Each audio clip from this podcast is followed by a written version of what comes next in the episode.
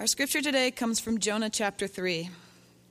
Then the word of the Lord came to Jonah the second time, saying, Arise, go to Nineveh, that great city, and call out against it the message that I tell you.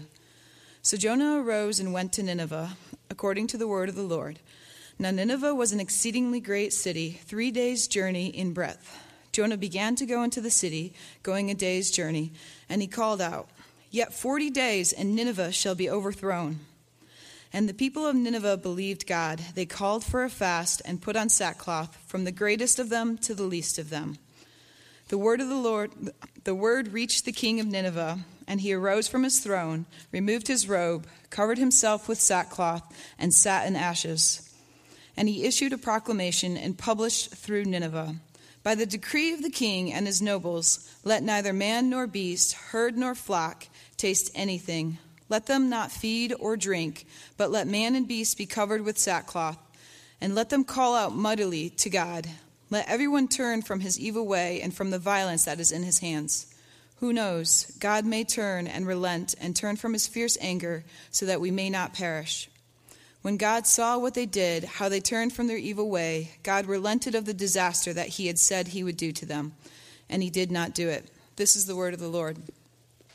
If you, as you are here this morning, think back on this past week or this past semester, and you think, wow, I wish I would have done things differently, then this sermon is going to resonate with you.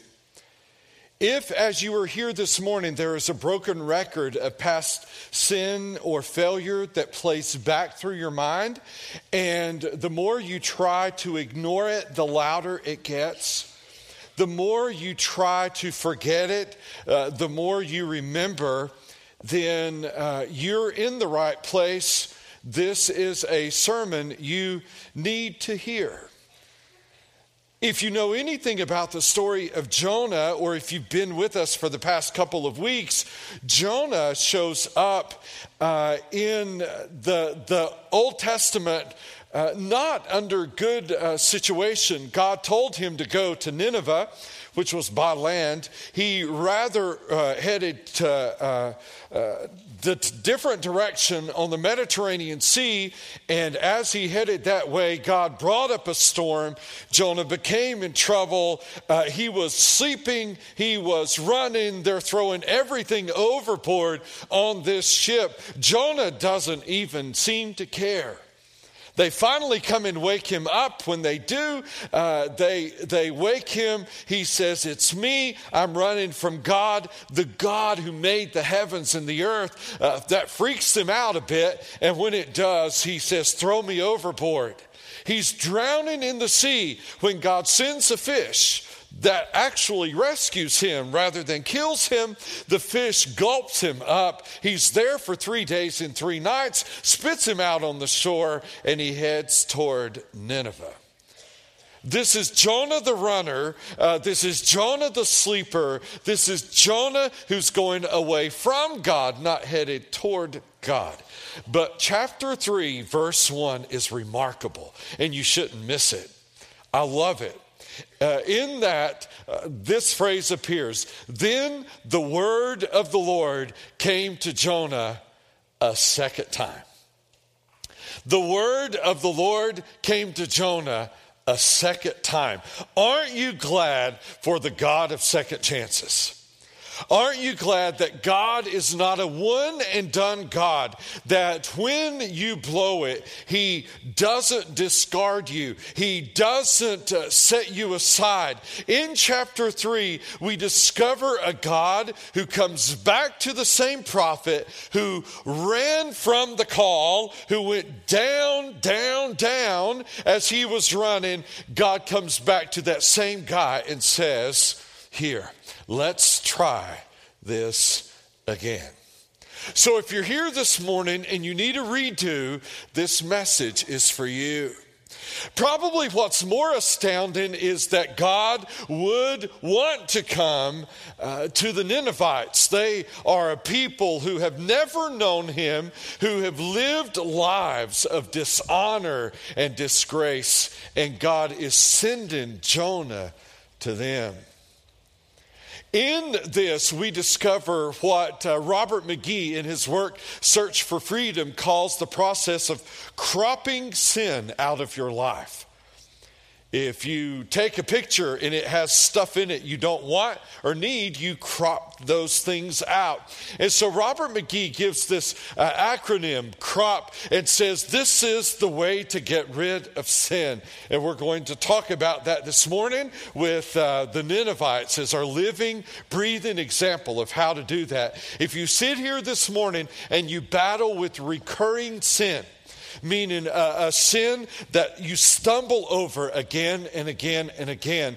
Uh, here is a biblical, uh, logical, methodical way to deal with sin in your life. Uh, what happens? Jonah uh, in chapter in verse 2 uh, god says arise go to nineveh that great city just like he told him before verse 3 jonah got it right this time so jonah rose God said, Go. Jonah went. So Jonah arose and went to Nineveh according to the word of the Lord. Nineveh was an exceedingly great city, three days' journey in breadth. Uh, scholars disagree. Uh, they can't quite settle on exactly how large Nineveh was. Uh, you see, some say three days' journey, and they, uh, they make that equivalent to about three miles uh, across the city, maybe about three miles square.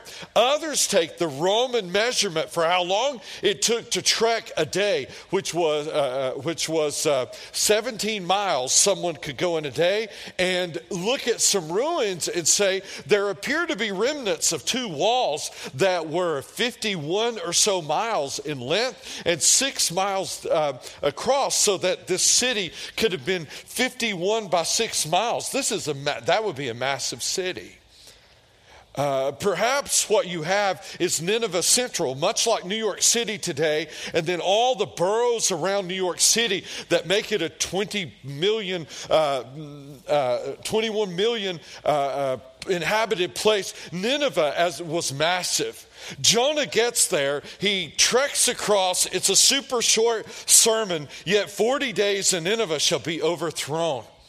Now, what you've got to understand too, these aren't worshiping people. They don't know who Jonah is. He has no advanced credibility with them. But look at verse 5. And the people of Nineveh believed God. They called for a fast, put on sackcloth from the greatest of them to the least of them. Fasting, they didn't eat. Sackcloth was rough material against the skin that would hurt and remind you of the sin. The word gets to the king. He arose from his throne, removed his uh, royal robes, and covered himself with sackcloth and sat in ashes. And he proclaimed that everybody was to do it. No one would eat, not even the animals. Why? They believed Jonah. Step one in cropping sin out of your life, C R O P, is confession. Confession. You must agree that your sin is indeed sin. You must agree with God or with the sermon or with the friend or with the family member or with the song. However, it is that sin uh, comes to your attention, you must agree. That's what the word confess means to agree with. Uh, the king, the people, both small and great, agreed with God that their sin was sin and separated them from Him. That is the first step in getting rid of sin in your life. What does confession look like? Let me give you uh, an example of it. A rather profound one. Marty Stroud III is his name. He is an attorney in Shreveport, Louisiana. Stroud was a prosecutor in 1984 when a man by the name of Glenn Ford was brought to his uh, attention through being accused of murder. And so Glenn Ford came forward. Uh, Stroud was the prosecutor, and sure enough, Ford was convicted of murder, sent away for life, uh, or actually to death row. That was 1984. March of 2014, the state, uh, through revisiting uh, Ford's case, discovered he wasn't guilty at all. And they set him free. He had been accused of killing a jeweler, a local jeweler in Shreveport, and they discovered he wasn't guilty. He spent 30 years of his life in prison for a crime he did not commit. It was one year later, March of 2015, that Stroud wrote this letter to the Shreveport Times. He says, In 1984, I was 33 years old. I was arrogant, judgmental, narcissistic, and very full of myself. I was not as interested in justice as I was in winning. To borrow a phrase from Al Pacino in the movie And Justice for All, winning became everything. After the death verdict in the Ford trial, I went out with others and celebrated with a few rounds of drinks. That's sick. I've been entrusted with the duty to seek the death of a fellow human being, a very solemn task that certainly did not warrant any celebration. He says, In my rebuttal argument during the penalty phase of the trial, I mocked Mr. Ford, stating that this man wanted to stay alive so he could be given the opportunity to prove his innocence. I continued by saying this should be an affront to each of you jurors, for he showed no remorse, only contempt for your verdict. How totally wrong was I? I speak only for me and no one else. I apologize to Glenn Ford for all the misery I have caused him and his family. I apologize to the family of Mr. Rozeman, that's the gentleman who was killed, for giving them the false hope of some closure.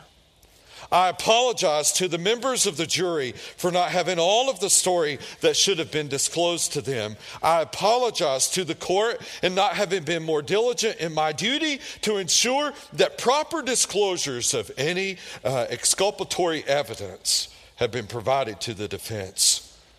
He says, looking back at that period in my life, I was not a very nice person, and I had no business trying a death case for the state my unintended victim, Glenn Ford. I end with the hope that Providence will have more mercy for me than I showed Glenn Ford, but I am also sober by the realization that I certainly am not deserving of it. That's confession. That's what confession looks like. When you confess your sin, you own it. There's no blame, there's no shifting of the spotlight on others. You, you own it. You, you say, I did it. It's hard to come by these days. It isn't popular for anyone to stand up and say, I was wrong.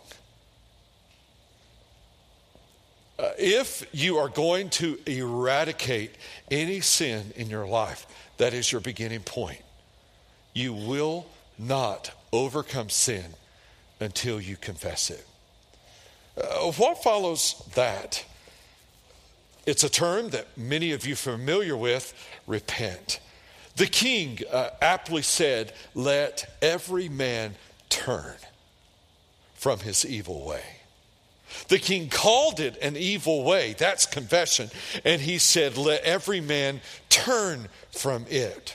Repentance is the negative side of life change. I have never in my life repented from sin and enjoyed it. And as I've sat with people who have repented from sin, they're in repentance. None of them did it with a smile on their face.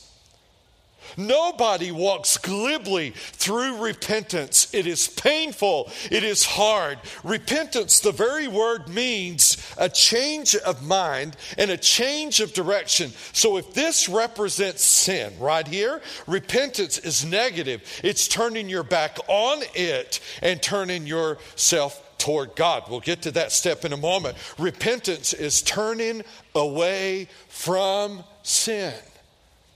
And it isn't fun and it isn't pleasant.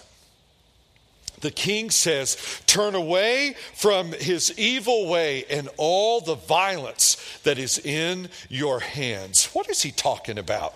Two kinds of violence Nineveh, the capital of Assyria, Assyria, a merciless country that would take uh, prisoners of war and torture them, uh, known for their gruesome way of fighting but also cities breed uh, violence just in cities. They still do today. Gangs, other people who go after one another. No doubt Nineveh was characterized as a massive city by personal uh, violence on another human being. And the king says it has to end. Uh, that is called repentance. To turn from whatever it is that you're doing Many of you are familiar with the story that Luke writes in uh, chapter 15 of his work, where he talks about a boy. A boy who went to his dad and said, Dad, I want everything I've got coming to me. Uh, give me your inheritance, my inheritance now. Yes, you're still alive. And yes, I should be working for you, but I want what you have uh, coming to me. And so uh, the dad gave the boy uh, all of his inheritance. And as Luke tells the story, the boy skips town, uh, takes all the money, goes to another place, and wastes it in wild and raucous living. He wastes it. Well, in that kind of lifestyle, when the money runs out, the friends do too. And so the boy finds himself, uh, this young man, with no friends and homeless. He is so bad, and this is terrible for a Jew, that he is living in the pig pen with the pigs. He's got pig sty, slop all over him. And Luke uh, 15, verse 17 says this But when he came to himself, if you have ever changed, that time happened for you. At some point in your sin, you came to yourself. But when he came to himself, he said, How many of my father's hired servants have more than enough bread, but I perish here with hunger? I will arise and go to my father and say to him, Father, I have sinned against heaven, and before you I am no longer worthy to be called your son. Treat me as one of your hired servants. Repentance is getting up out of the pigsty, out of the slop, out of the mud, out of the mire, and walking away. It means quitting whatever it is you're doing. If you're an alcoholic, you drink no more. If pornography is your addiction, you filter the computer. You cut off the opportunity to indulge yourself in that sin. If it's workaholism, you adjust your schedule so that work does not dominate your life. Whatever the sin is, repentance is looking at the sin, turning your back on the sin, and walking away. You can't do that unless you admit it's sin and then you repent, you turn from it. That's the negative side. Here's what I've discovered is that most people stop there.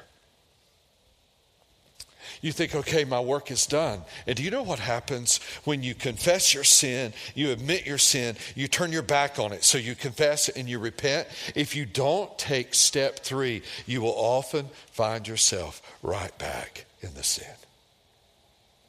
Just, it's human nature to wonder, isn't it? And you'll wonder right back. Well, what is step three? Obey God.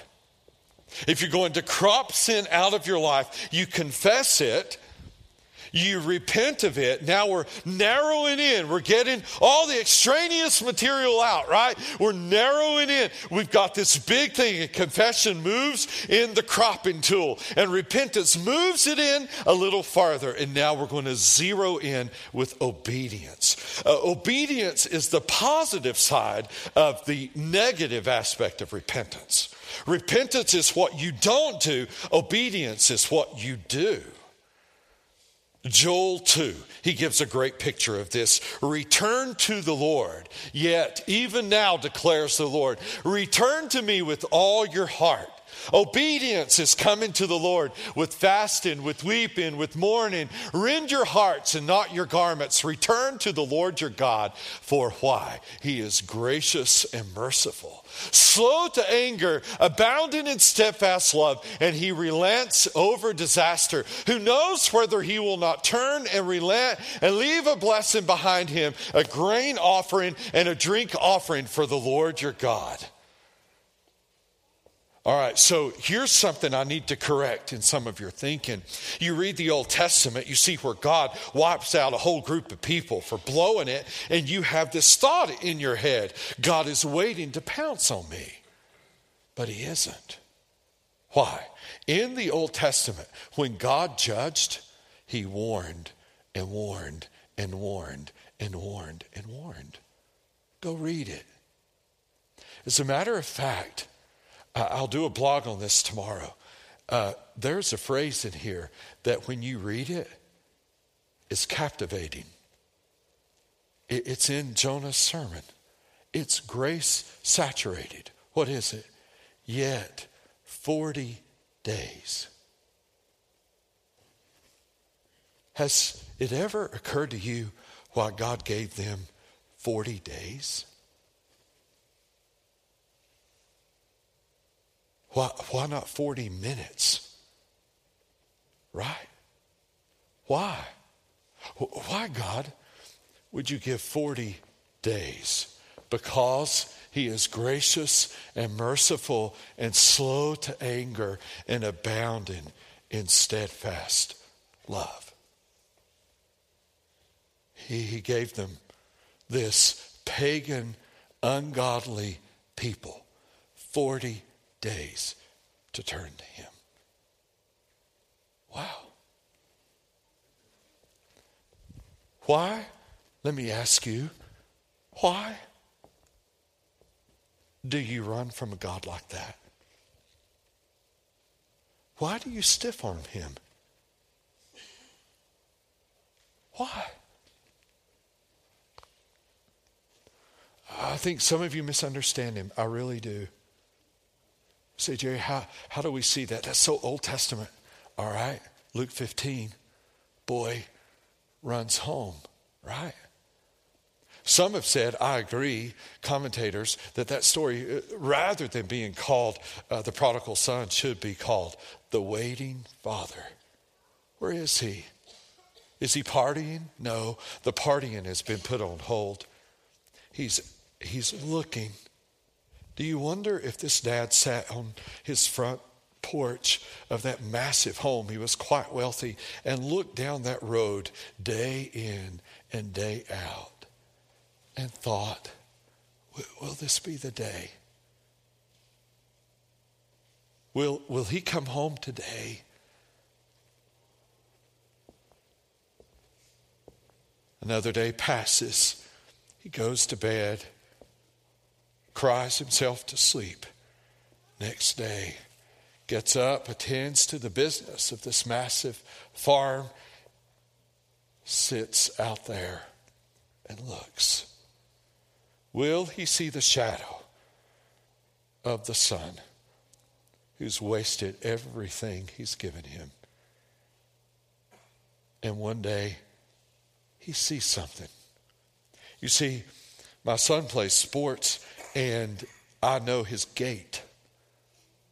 There can be all kinds of guys on the football field. They wear all the same uh, color jerseys and pants. It may be hard to see, but I know the way my son walks.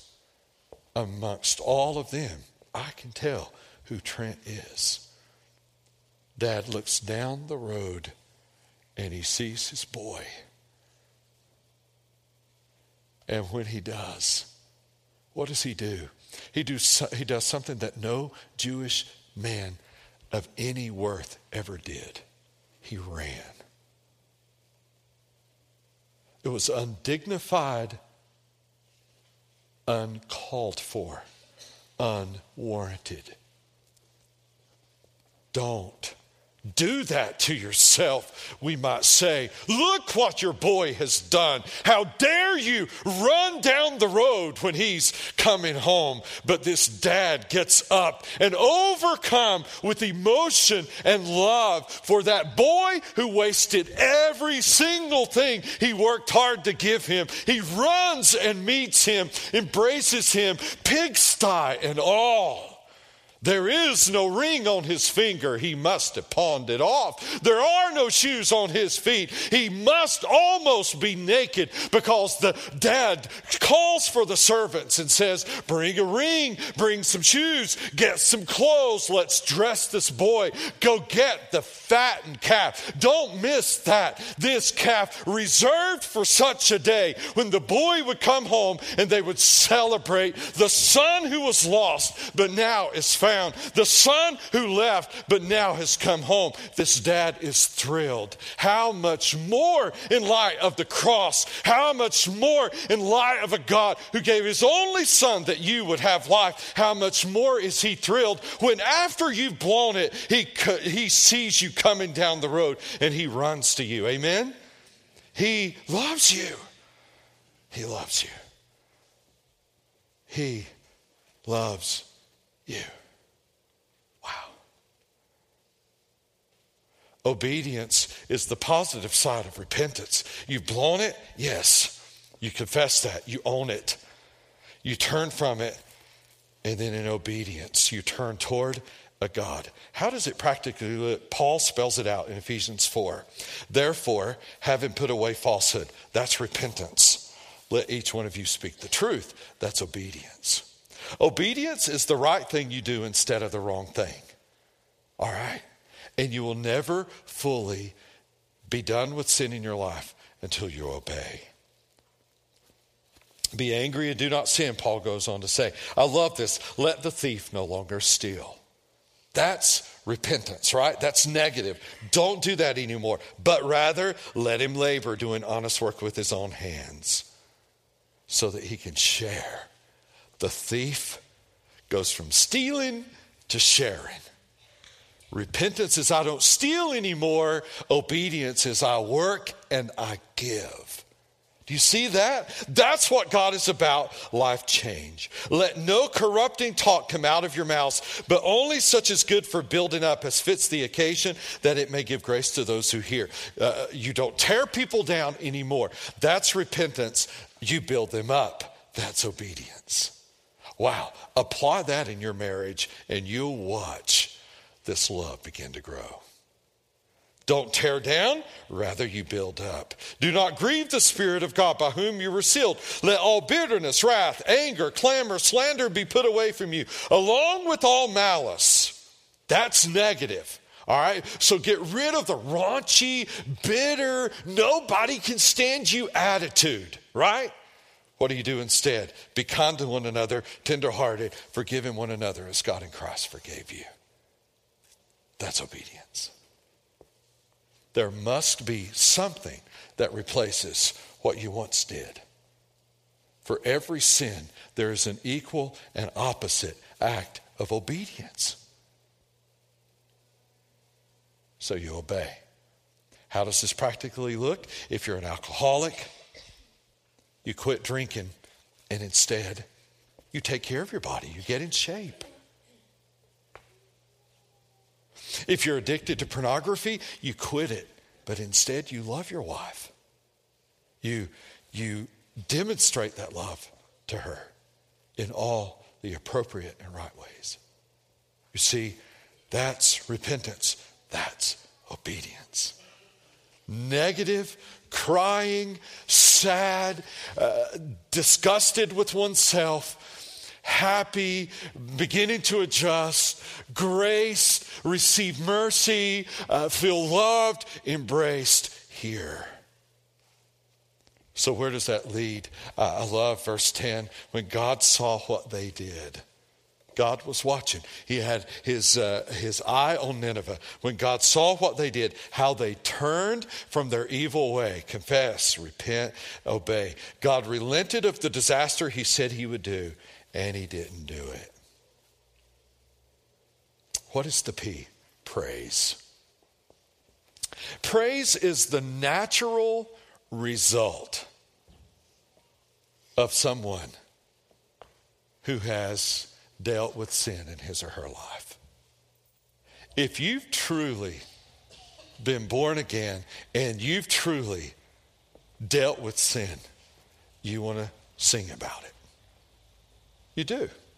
All of a sudden, you'll find yourself headed down the road and a song comes to mind, and in joy, you'll sing that song. You want to worship. There's something about you that wants to be with the people of God. Shame is no longer a factor for you. There's a joy, this exuberance that comes from someone who now walks with God. And that's how we're going to close today. We're going to close by praising. Now, I know that the Spirit has brought specific sin to your heart. I know that. Not all of you, but perhaps many of you. So while Dave plays, would you bow your head for a moment? If he has, confess it now. Now, confess it to him. Agree with him that it is sin.